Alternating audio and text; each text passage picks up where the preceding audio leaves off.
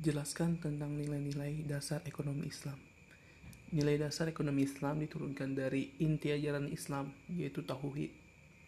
Prinsip tauhid ini melahirkan keyakinan bahwa kebaikan perilaku manusia adalah karena kemurahan Allah Subhanahu wa taala. Nilai tauhid ini diterjemahkan menjadi empat nilai dasar yang yang membedakan ekonomi Islam dengan sistem ekonomi lainnya. Yang pertama adalah kepemilikan. Dalam konsep Islam, segala sesuatu pada hakikatnya adalah milik Allah Subhanahu wa taala. Yang kedua adalah keadilan dalam berusaha. Apakah arti keadilan menurut Islam? Adil bukanlah sama rata, melainkan secara garis besar keadilan dapat didefinisikan sebagai suatu keadaan di mana setiap individu memiliki kesetaraan baik dalam perolehan hak maupun penghargaan. Yang ketiga adalah kerjasama dalam kebaikan. Kegiatan ekonomi secara individu dan berjamaah semuanya didorong dalam Islam. Ekonomi yang dilakukan secara berjamaah dijalankan berdasarkan kerja sama dan diladasi semangat tolong-menolong dalam kebaikan sebagaimana yang telah Allah sampaikan. Dan yang keempat adalah pertumbuhan yang seimbang. Pertumbuhan ekonomi dan keuangan syariah dalam Islam penting dalam rangka mewujudkan tujuan keberadaan manusia di dunia yaitu beribadah kepada Tuhannya dan memberikan manfaat sebanyak-banyaknya kepada manusia dan alam semesta. Yang nomor dua, jelaskan dimaksud falah. Falah itu sendiri berasal dari bahasa Arab, dari kata kerja falaha yufilu, yang berarti kesuksesan, kemuliaan, atau kemenangan dalam hidup. Istilah falah menurut Islam sering dimaknai sebagai keberuntungan jangka panjang, dunia dan akhirat, sehingga tidak hanya memandang aspek material namun justru lebih ditekankan pada aspek spiritual. Untuk kehidupan dunia falah mencakup tiga pengertian yaitu kelangsungan hidup, kebebasan berkeinginan, serta kekuatan dan kehormatan. Sedangkan untuk kehidupan akhirat, falah mencakup kelangsungan hidup, yang abadi, kesejahteraan abadi, kemuliaan abadi, dan pengetahuan abadi, bebas dari segala kebodohan. Soal yang ketiga, karakteristik ekonomi Islam, yaitu adil, tumbuh sepadan, bermoral, dan beradab. Yang pertama, adil. Menurut Al-Quran dan hadis, adil bukan semata merupakan hasil kesepakatan sosial. Secara ringkas, adil dimaknai sebagai suatu keadaan bahwa terdapat keseimbangan atau profesional di antara semua penyusun sistem perekonomian, perlakuan terhadap individu secara setara, baik dalam kompetensi, hak hidup layak, dan hak menik menikmati pembangunan. Terus yang kedua adalah tumbuh sepadan. Ekonomi tumbuh sepadan mencerminkan pertumbuhan ekonomi yang setara dengan fundamental ekonomi negara yaitu pertumbuhan yang seimbang antara sektor keuangan dan sektor real sesuai dengan kemauan produksi dan daya beli masyarakat. Yang ketiga adalah bermoral. Bermoral atau berakhlak mulia ditunjukkan dengan adanya kesadaran dan pemahaman setiap anggota masyarakat terhadap kepentingan bersama dan kepentingan jangka panjang yang lebih penting daripada kepentingan individu. Yang keempat adalah beradab Perekonomian Islam merupakan perekonomian yang beradab, yaitu perekonomian yang menjunjung tinggi nilai-nilai luhur bangsa, seperti tradisi dan budaya yang diwariskan oleh nenek moyang selama tidak bertentangan dengan mayoritas Islam. Soal yang keempat, ekonomi Islam adalah ilmu ekonomi yang mempelajari perilaku ekonomi orang-orang Islam atau negara-negara mayoritas Islam. Setujukah Anda dengan pernyataan tersebut? Saya setuju dengan pernyataan itu. Sebab kalau kita lihat, memang ekonomi Islam itu selain sistemnya yang sesuai dengan syariat yang di mana dijalankan oleh mayoritas muslim, tetapi juga ilmu ekonominya Islam mempelajari perilaku ekonomi pada orang Islam atau muslim itu sendiri. Selain itu, ekonomi Islam juga merupakan suatu cabang ilmu sosial yang bertujuan membantu manusia dalam mengelola sumber daya dalam rangka menggapai tujuan syariat atau makosi syariah yaitu terwujudnya kesejahteraan umat manusia secara material dan imaterial dunia dan di akhirat. Nomor 5. Mengapa ekonomi Islam belum dipraktikkan oleh seluruh umat Islam? Alasannya, kenapa ekonomi Islam belum dipraktikkan oleh seluruh umat Islam? Yang pertama, karena kebanyakan dari orang Muslim masih mengenal namanya ekonomi berbasis konvensional dan belum sepenuhnya tahu tentang ekonomi Islam ini. Kedua, karena ketidaktahuan terhadap informasi bisa membuat pilihan alternatif menjadi berkurang, serta mekanisme penyediaan informasi yang ada belum dikoordinasikan secara merata sehingga di sebagian orang belum tahu akan ilmu ekonomi ini dan perannya dalam kehidupan. Kemudian untuk syarat dan kriteria karakter orang atau pelaku-pelaku ekonomi dalam sistem ekonomi Islam.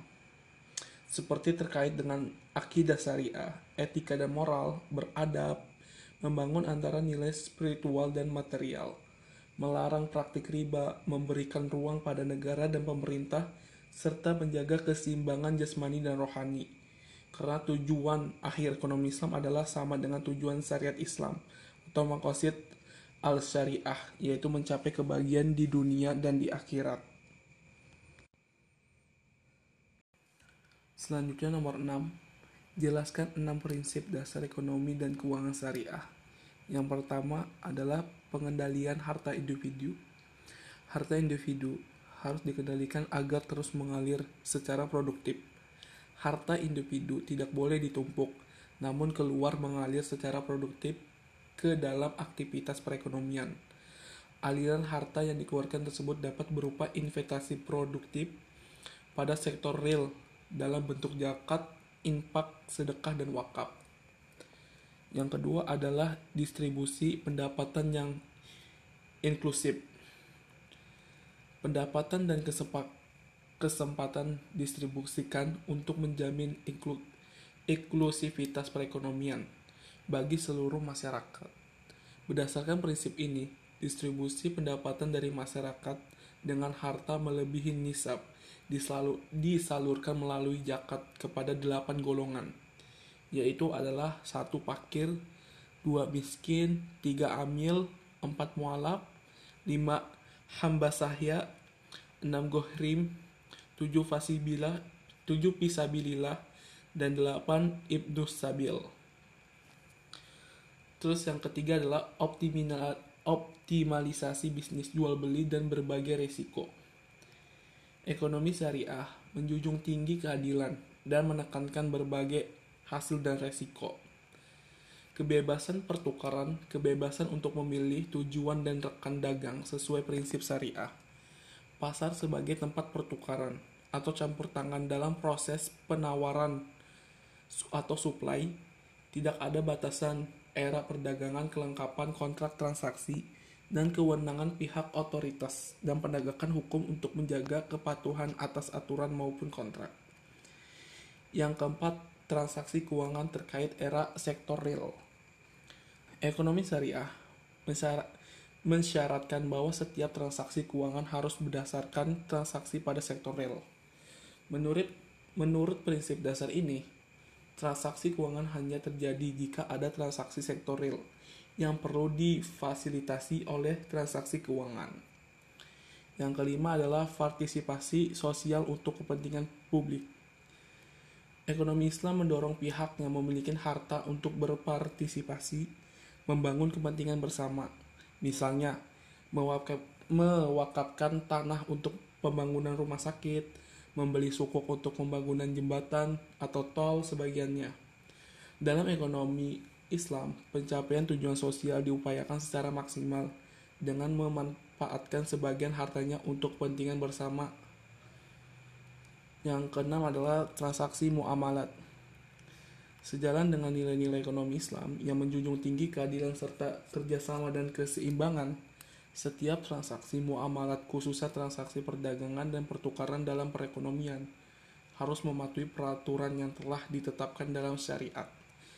Aturan yang lebih khusus dalam mengatur transaksi perdagangan, perdagangan telah ditetapkan langsung oleh Rasulullah SAW pada saat Rasulullah mengatur perdagangan yang berlangsung di pasar Madinah yang esensiasinya masih terus berlaku dan dapat diterapkan sampai sekarang ini.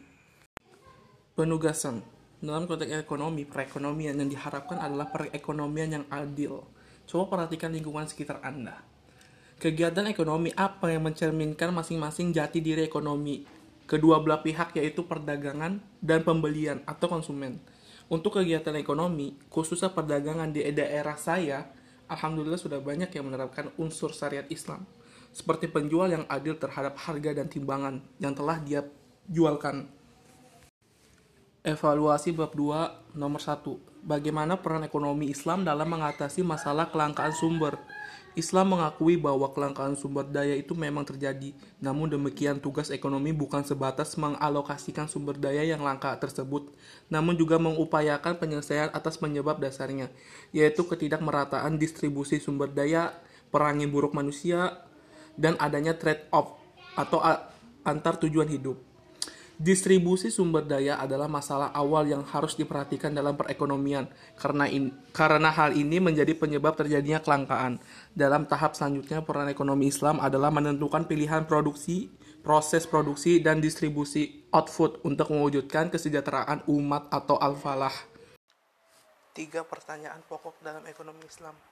Yang pertama, komoditas apa yang dibutuhkan untuk mewujudkan masalah Masalah adalah setiap keadaan yang membawa manusia pada derajat yang lebih tinggi sebagai makhluk hidup yang sempurna. Individu dan masyarakat yang peduli masalah akan memilih dan alternatif yang ada tentang komoditas, barang atau jasa apa yang diperlukan dalam jumlah beberapa dan kapan diperlukan sehingga maslahat dapat terwujud. Terus pertanyaan yang kedua itu bagaimana cara menghasilkan komoditas agar maslahat tercapai?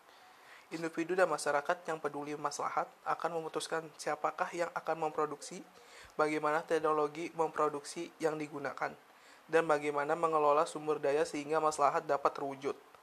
Yang ketiga, bagaimana komoditas distribusikan agar tercapai kemaslahatan.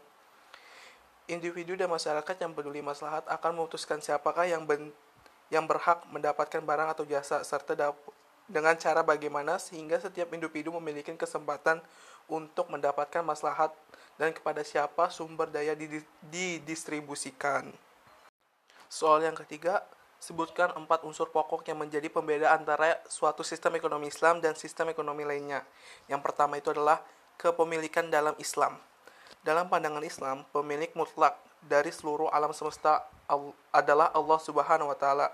Sementara manusia hanyalah mengamban amanahnya Allah Subhanahu Allah Subhanahu wa taala menciptakan alam semesta bukan untuk dirinya sendiri, melainkan untuk kepentingan sarana hidup bagi manusia agar tercapai kemakmuran dan kesejahteraan. Manusia diberikan hak untuk memiliki dan menguasai alam semesta sepanjang sesuai dengan cara perolehan dan cara penggunaan yang telah ditentukan oleh Allah. Yang kedua, maslahat sebagai insentif ekonomi. Konsep dan pemahaman mengenai kepemilikan harta membawa apli, membawa implikasi kepada motivasi dan insentif setiap individu. Islam mengakui adanya insentif material ataupun non-material adalah kegiatan ekonomi. Hal ini dikarenakan ajaran Islam memberikan peluang setiap individu untuk memenuhi kepentingan individunya, kepentingan sosial ataupun kepentingan sucinya untuk beribadah kepada Allah Subhanahu wa taala. Yang ketiga, musyawarah sebagai prinsip pengambilan keputusan. Secara umum, pengambilan keputusan bisa dibedakan antara dua kutub, sentralisasi dan desentralisasi. Sistem sentralisasi menekankan bahwa pengambilan keputusan dilakukan oleh satu otoritas, yaitu pemerintah pusat dan agen ekonomi hanya berperan sebagai pelaksana pengambilan keputusan. Dalam konteks perekonomian suatu negara, sistem ini akan menghasilkan ekonomi komando, ekonomi sebaliknya. Terus yang keempat, pasar yang adil sebagai media koordinasi dan penyediaan informasi. Dalam pandangan Islam, insentif individualistik dikomodis, dikomodo, sasi sebatas tidak bertentangan dengan kepentingan sosial dan kepentingan suci ibadah. Oleh karena itu, pasar bebas tidaklah cukup untuk memenuhi kegiatan insentif tersebut. Kebebasan individu yang harmoni dengan kebutuhan sosial dan dan moralitas Islam akan terwujud dalam sumber mekanisme pasar yang mengedepankan aspek moralitas dan kerjasama. Soal yang keempat, bandingan antara sistem ekonomi Islam dan ekonomi pasar. Sistem ekonomi pasar, sistem ekonomi pasar atau kapitalis modern diilahimi oleh pemikiran Adam Smith, penulis dua buku ternama yang berjudul The World of Notion. Lebih tepatnya berjudul Al-Ingrowi into the Nature and Cost of the World of Nation. Terbit tahun 1776 yang didahului oleh bukunya The Theory of Moral Sentiments yang terbit tahun 1759. Ide dasarnya adalah bahwa mekanisme pasar bisa berjalan dengan sendirinya, mengatur dirinya sendiri dan tidak memerlukan pengetahuan intervensi dan relegasi dari pemerintah dan bahkan intervensi pemerintah dapat memperburuk perekonomian. Konsep kepemilikan ekonomi pasar adalah kepemilikan mutlak oleh manusia secara individu, manusia bebas memanfaatkannya. Hak milik individu dijunjung tinggi individu bebas memanfaatkan sumber daya dan bertanggung jawab kepada diri sendiri, diri sendiri secara ekonomis teknis. Sedangkan sistem ekonomi Islam, ekonomi Islam sebagai suatu sistem merupakan hal yang baru dibandingkan dengan sistem ekonomi lainnya. Pada kenyataannya, belum ada satu prototip negara yang mampu mempraktikkan sistem ekonomi Islam sebagai mana yang didealkan oleh para ekonomi muslim. Sistem ekonomi Islam bukanlah produk kesepakatan atau kontak sosial sebagaimana sistem pasar ataupun komando. Dasar-dasar sistem ekonomi Islam telah diterapkan berabad-abad yang lalu di dalam Al-Quran dan dipraktikkan oleh Nabi Muhammad SAW. Konsep kepemilikan ekonomi Islam adalah Allah Subhanahu wa taala adalah pemilik mutlak. Manusia berhak memiliki dengan batasan aturan Allah Subhanahu wa taala pemanfaatan oleh manusia mengikuti ketentuan Allah Subhanahu wa taala, terdapat kewajiban individu, masyarakat dan negara secara profesional. Pasar pemerintah dan masyarakat dengan mengikuti aturan dalam Al-Qur'an dan Sunnah. Penugasan bab 2. Amatilah empat jenis angkutan umum di tempat tinggal Anda.